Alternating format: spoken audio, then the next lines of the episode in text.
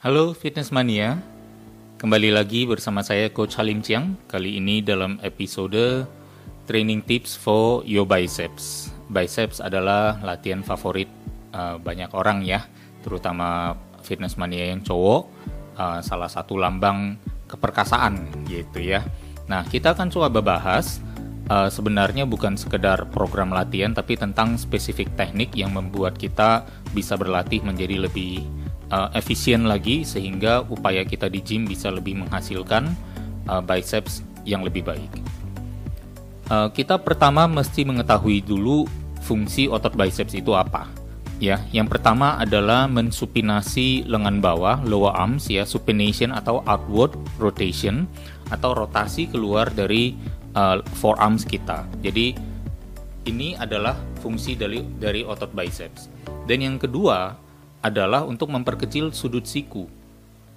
Ini juga adalah fungsi otot biceps. Jadi kalau kita satukan, bisa jadi kita sudah aktifkan secara permanen, kita kemudian lakukan gerakan seperti ini.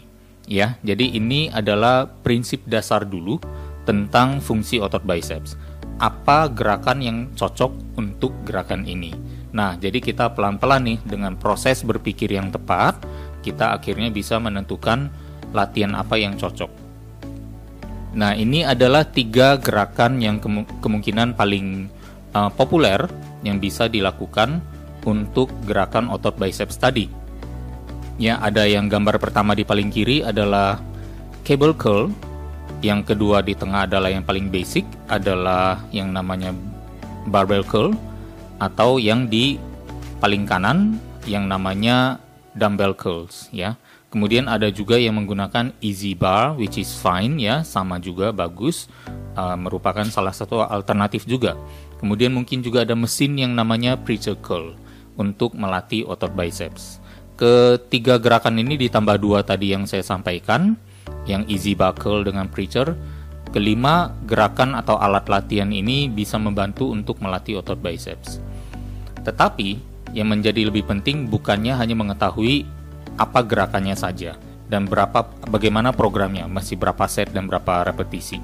Tidak akan saya bahas di sini, saya akan bahas yang lebih menarik lagi, yaitu melihat atau meneliti kedua penelitian ilmiah ini.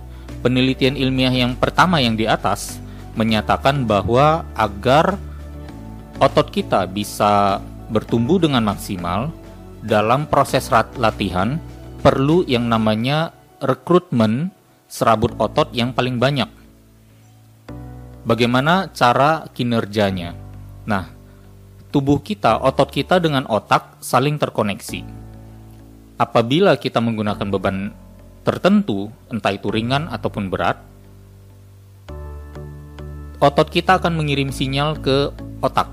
Oh, seberat ini loh. Kemudian otak baru mengirim sinyal lagi, oke, okay, kerahkan jumlah serabut otot segini untuk mengangkatnya.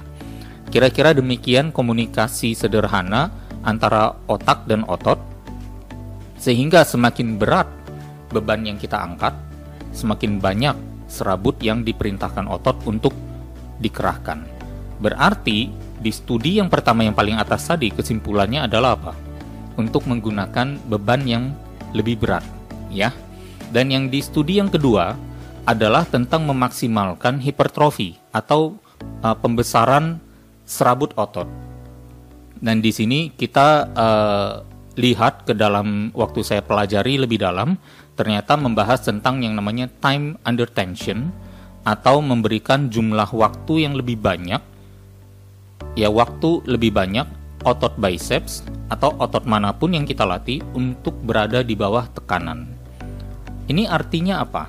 Nah, artinya kalau kita menggabungkan kedua penelitian tadi untuk mendapatkan hasil pertumbuhan otot yang paling maksimal, yang pertama kita harus menerapkan beban terberat yang melibatkan supinasi forearms dan fleksi pada siku sebagai fungsi dasar dari otot biceps. Dan yang kedua adalah memberi target otot target si biceps tersebut waktu terlama di bawah tekanan. Yang artinya apa? Perhatikan gambar yang ada di uh, kanan layar bahwa waktu ada yang namanya panah lengkung biru itu adalah yang namanya positif. Nah, positif ini menggunakan beban yang cukup berat, ya. Kemudian yang gambar arah panah merah itu yang namanya negatif atau uh, eccentric movement. Tadi positif ya atau concentric movement. Kemudian ada negatif yang panah merah yang namanya eccentric movement atau negatif memberikan otot target biceps waktu terlama di bawah tekanan yang mengindikasikan fase gerak di lengkung merah waktu turun perlu lebih lama daripada fase naiknya di lengkung biru.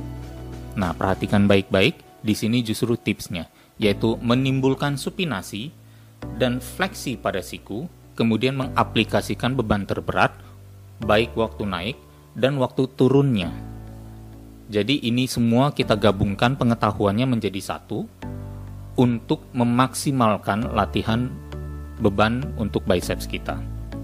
Dan kemudian jangan lupa lagi, apakah sudah selesai? Belum, karena kalau kita lihat di gambar kiri ini masih ada satu otot di dekat biceps atau di bawah permukaan biceps yang namanya brachialis.